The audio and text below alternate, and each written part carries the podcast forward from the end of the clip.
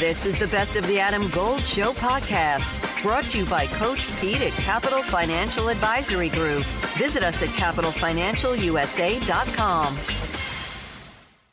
Somebody who's not an agitator, but does like to stir it up a little bit. My friend Brett Friedlander, Saturday Road, ACC columnist at B Fried ACC on Twitter or whatever we're calling it these days. Uh, North Carolina's headed for the ACC championship game in Charlotte, right? Sure looks that way, doesn't it? And oh, by the way, Brad Marchand is to this generation what Dale Hunter was to when we were growing up with the Washington Capitals. I think he's better than that, though. But that's the kind of guy he is. Oh, yeah. Yeah. No question. All right, so um, the biggest obstacle to North Carolina is it Duke? Is it Clemson? Or is it North Carolina? I think that it's probably the latter. And because of that, I think Georgia Tech is a huge potential trap game because Carolina, for some reason, has always struggled against Georgia Tech. And they're playing down there in Atlanta. It's the week before. Uh, I believe it's the Campbell game, so you're you know you're already in that kind of coasting mode to kind of get ready for those last three games against Duke, Clemson, and State. I I, I think they've got it within them. I, I just loved the way that Mack Brown and the players handled Saturday's game against uh, Miami, in that they realized that they didn't bring their A game. They still won, which is great, but you got to be better than that against really good teams.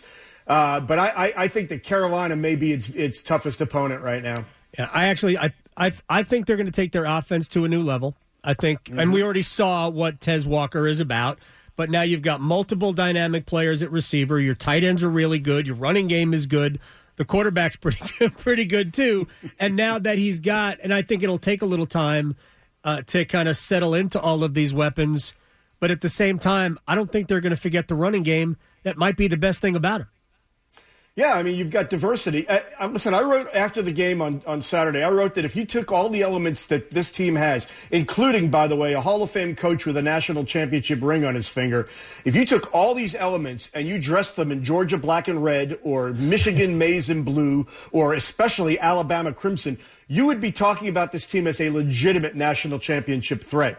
Well, it's Carolina, and they're in Carolina blue. It's a basketball school. It's the ACC, and and I still think they're flying under the radar. And I don't think this team has reached its ceiling yet. I agree, I agree with that. Also, let me throw this at you: Had Carolina played Georgia's or Michigan's non-conference schedule, what would we be saying? Uh, we'd be saying that they were fraud because they haven't played anybody. Right. I, no offense. Georgia has not blow, laid waste to their schedule. Michigan, no. to their credit, has destroyed everybody. I mean, complete destruction. But Georgia hasn't, and Georgia's non-conference schedule was every bit as weak. And their their one non-conference game against Power Five will be Georgia Tech. Maybe and Georgia oh, by Tech. the way, yeah? Carolina has beaten a Big Ten school and an SEC school by double digits. Mm-hmm. Yeah, I mean they, they haven't been they're not great Big Ten and SEC schools. No. It does bring to mind when Dave Doeren beat uh, when State beat Vanderbilt in a bowl game, and Dave didn't say Vanderbilt. He just said we beat an SEC school, as though we we didn't know that that it was Vanderbilt. It's but still better than beating Central Michigan. It 100% is. I find the lie. Uh, Brett Friedlander, ACC columnist, SaturdayRoad.com is joining us. Be, before I get to Duke, to NC State what, how do you classify or how do you categorize where they are this year? Because it's clear that there's a dip, right? And a school like State, every once in a while, you're going to go through a dip where things don't align. The quarterback didn't work out, but it's really more than the quarterback. They can't run the ball. Receivers aren't there either. Um, I mean, six and six might be a really good year for them. It was going to be a bridge year anyway. Um, Dave Doeren has pushed all the wrong buttons. You know, it, has been a perfect storm. You know, it was not going to be a championship season, right? Uh, and and you know, all the decisions that were made have been wrong, and it's not necessarily his fault. I mean, who knew that Brennan Armstrong was going to be the, the, as bad as he was? And in his defense, uh, you see what happened with MJ Morris last week. It, it's right. not all the quarterback, but I mean, he wasn't giving his receivers chances to catch the ball. He was throwing it at their feet. He was bailing out early. I mean, but who could have who could have imagined that that was going to happen? Uh, and you know, he's had some injuries. Uh, he, he, you know, I, he, he whiffed on some uh, on on some uh, tra- uh, some other transfer portal receivers in particular. Uh, it, it's just been one of those things, and I, I think that you know it, it's one of those deals where you've got guys who have who have um, experienced some success and who are now looking toward the league, and you you get to the point of the season where they're thinking, "Why did I come back?" and and and and what am I going to do for me now rather than we? Well, they've got it. They have to win two more games to get to a bowl, and when we get to a bowl, who knows uh, if any of those guys are going to play in it because it's not going to be a high level bowl. Uh, which I'm okay with any player who doesn't want to play in an exhibition.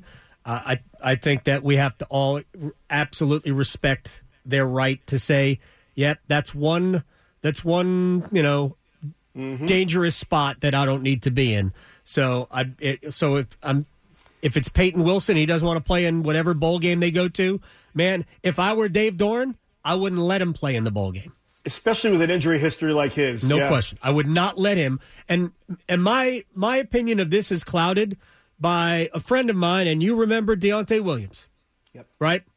Mm-hmm. I mean, if he doesn't play in the Music City Bowl, Adam Golden Studio with my man, Coach Pete D'Arruda, Capital Financial Advisory Group. Financial advice industry can be overwhelming for a lot of people. Is there a way to be sure you're getting the best service when you don't know? Yeah, Adam, it's not just if you gave the money to a planning team and they did good the first year. I mean, anyone can do good for one year, but it's a track record and it's a long term accounts that are very important. We call that a financial fill up strategy, Adam, and that gives you lifetime income you can never outlive. We'll put together for you, the listener, your very own total retirement plan if you call right now. Call and claim your comprehensive review with Coach Pete and the team, 888 843 0013, or text Adam to 600 700. Adam Gold is a paid spokesman. Investment advisory services offered by Capital Financial Advisory Group, a North Carolina registered investment advisor. He's an NFL player. Yep. Never played in the NFL after uh, completely messing up his ankle. All right, let me uh, let me throw uh, Duke at you. Mm-hmm.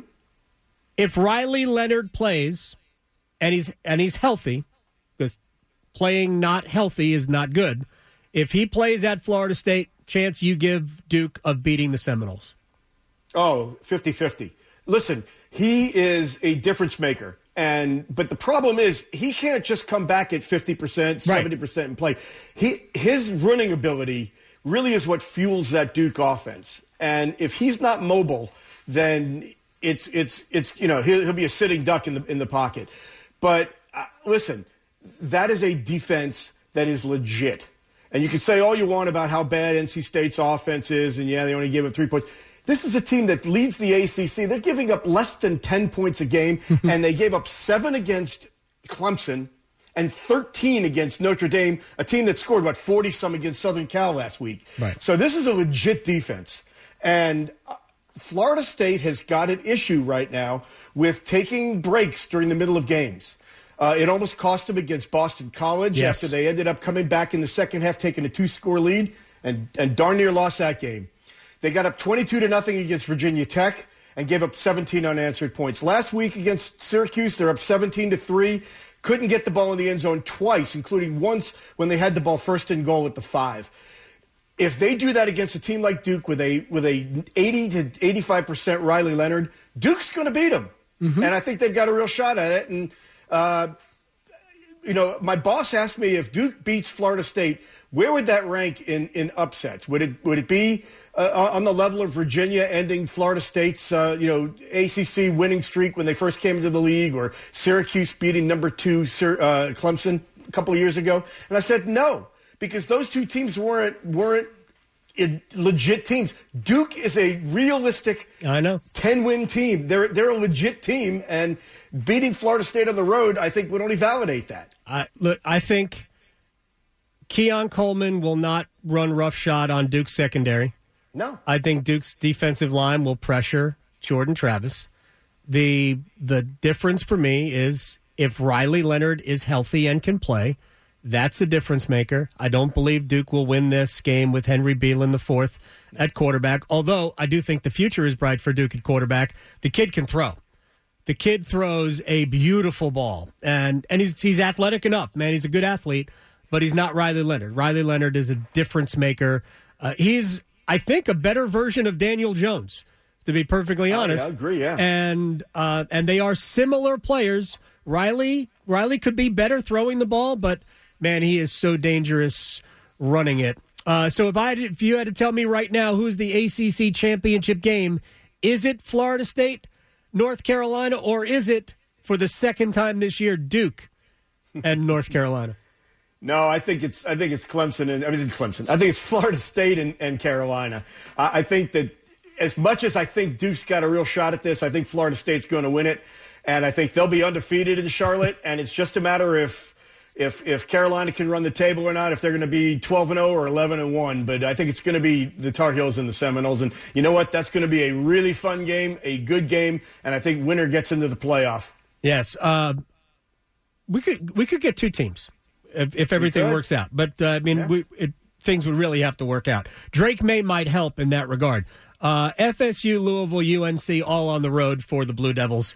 Uh, we all knew going into the season that it was not going to be easy. We joked. I joked anyway. I thought we could be talking about the greatest five and seven team in the history of college football, uh, and they're going to wildly exceed those uh, those numbers. Brett Friedlander at B Fried ACC Saturday Road ACC columnist. Thanks, man. I appreciate your time. Anytime, Adam.